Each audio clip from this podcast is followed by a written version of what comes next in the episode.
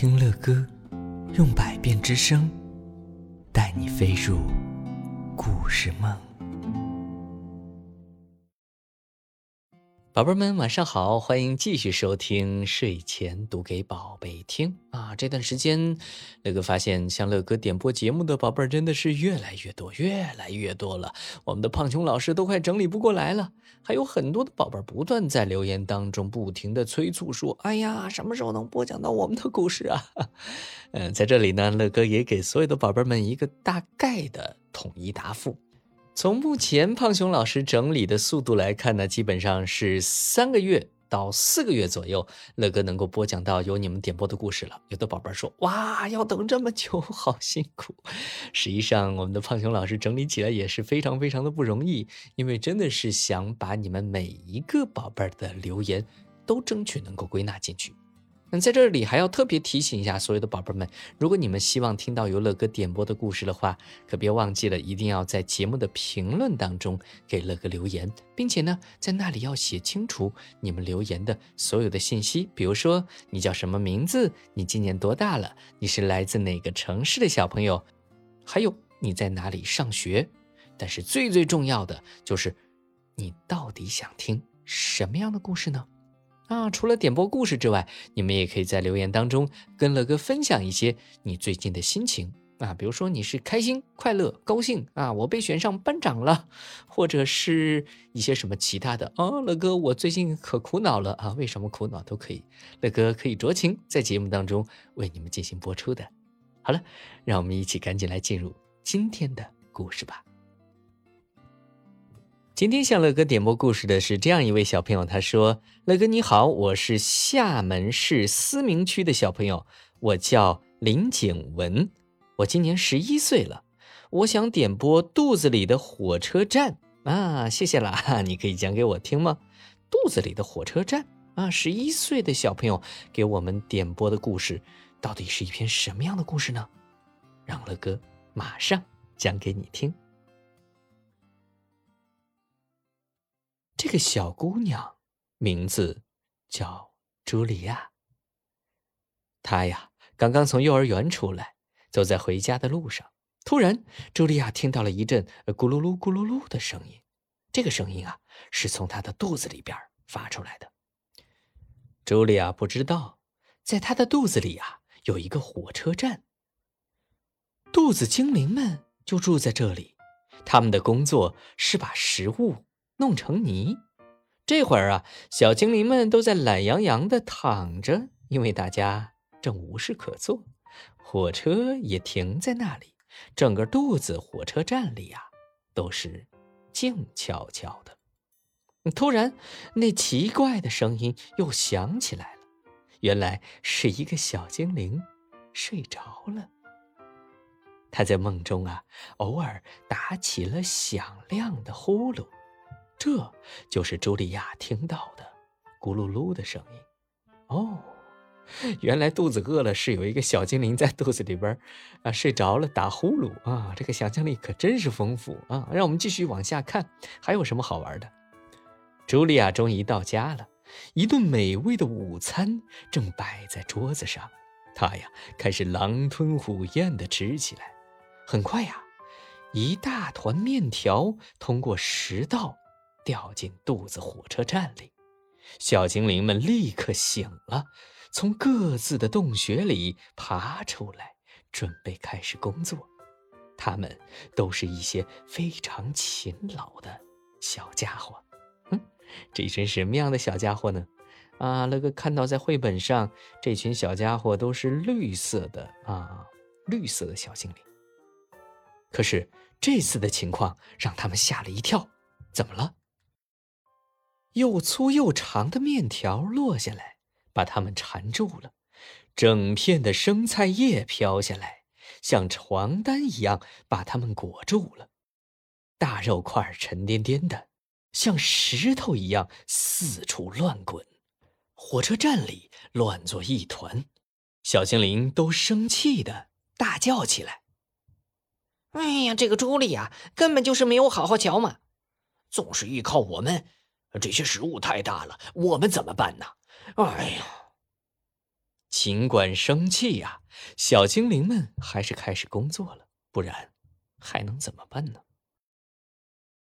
火车必须准时出发，但是要把这么一大堆的食物弄碎，要花很多很多的时间和力气，因此工作进展的很慢。食物越来越多，堆得像小山一样高。这个时候啊，出事儿了。一大块东西不偏不倚的砸到了一个小精灵的脑袋上，他立刻晕了过去。在幻觉中啊，他成为了一名导游，带着游客在肚子火车站里参观。小精灵告诉游客们。如果所有的食物都被嚼得很碎，那落下来就会是小段的面条、小片的菜叶、小块的苹果和小块的肉丁。即使它们掉在哪个精灵的头上，也不会把它们弄疼。我们很快就把食物装进火车的车厢，还会在里面加上很多的液体。这些液体对消化非常的重要。最后啊。我们会把这些液体和食物搅在一起，让它变成泥。这个过程对我们来说真的是特别有趣。一切准备好，火车就可以出发了。小精灵司机会跳到火车头上，激动地等着门卫打开大门。这扇大门是通往小肠的入口。小肠是一条很长很窄。而且非常昏暗的隧道，里面的弯道还特别特别的多。隧道的四壁上还有不少管子，他们会伸进车厢，从里面装的泥中去汲取营养，然后再把营养送到血液里。然后呢，火车会载着车厢里剩下的没用的东西继续往前开。穿过大肠和隧道，最后到达终点。司机呢，会把车厢中的东西从一个小门倒出去。这些东西呀，大都会掉在一个白色的容器里，人们管这种容器叫马桶。那个读到这儿真是好笑啊，觉得啊，真的是啊，食物进到我们的肠胃里边，让我们不停的消化。然后这个时候呢，就好像是有一。有一个列车员啊，一直在推动着这个列车往前前进一样，然后经过我们的小肠去吸收，对不对？然后最后把一些没用的食物残渣啊，通过我们的便便排出去，对不对？嗯，你怎么了？一个声音把昏迷中的小精灵唤醒，几个同伴正忧心忡忡地看着他。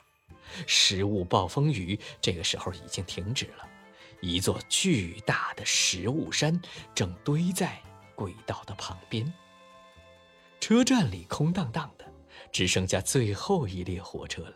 其他的火车都装满泥，出发了。没有那么多的火车，这座食物大山怎么被运走呢？哎，小精灵们正在犯愁的时候啊，突然刮来了一阵刺骨的寒风，接着。一堆雪泥状的东西从食管里呼呼的喷涌出来，它们是香草冰淇淋和巧克力奶昔。天哪，太过分了，太过分了！我们受够了！小精灵们在冰天雪地中大声的抗议道。火车站里的温度越来越低，越来越低，最后一列火车被冻在轨道上了，可不是吗？想一想，我们吃了那么多没有嚼碎的东西，然后现在又吃了那么多的冰激凌下去，哇，天哪，受不了！小精灵们开始举行抗议活动，他们大声的叫喊着口号，气呼呼的砸墙，使劲儿的跺脚。这下啊，茱莉亚可惨了，她的肚子开始痛起来了。茱莉亚生病了。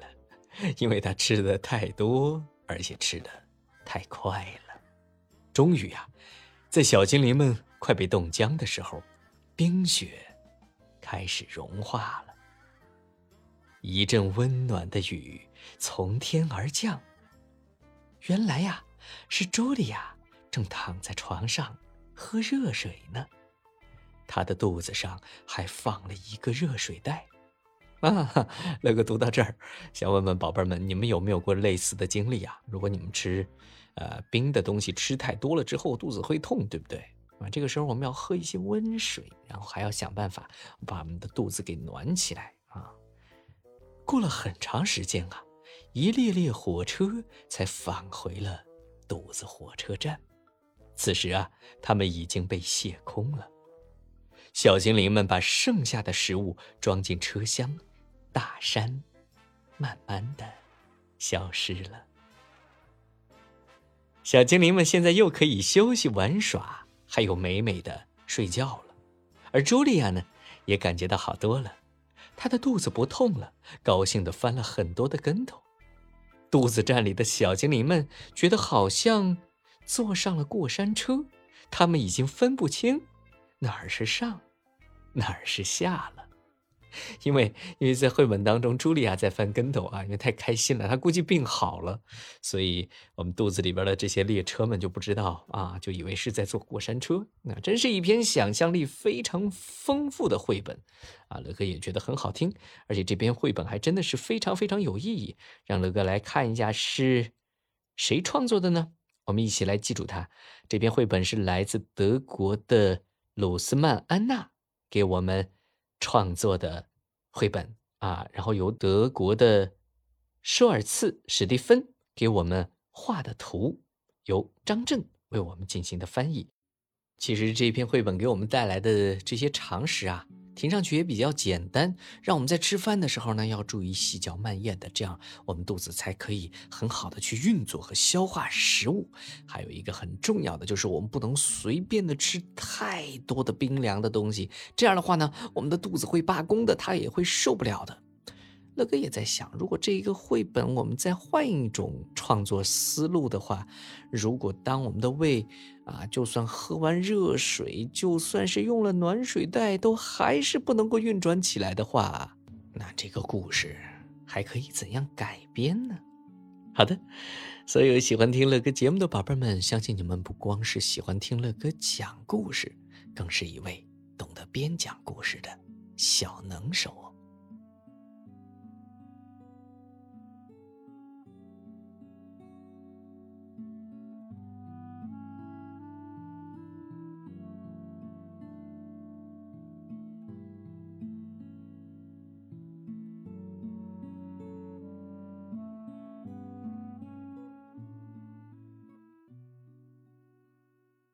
希望听到更多乐哥播讲故事的宝贝儿们请搜索睡前读给宝贝听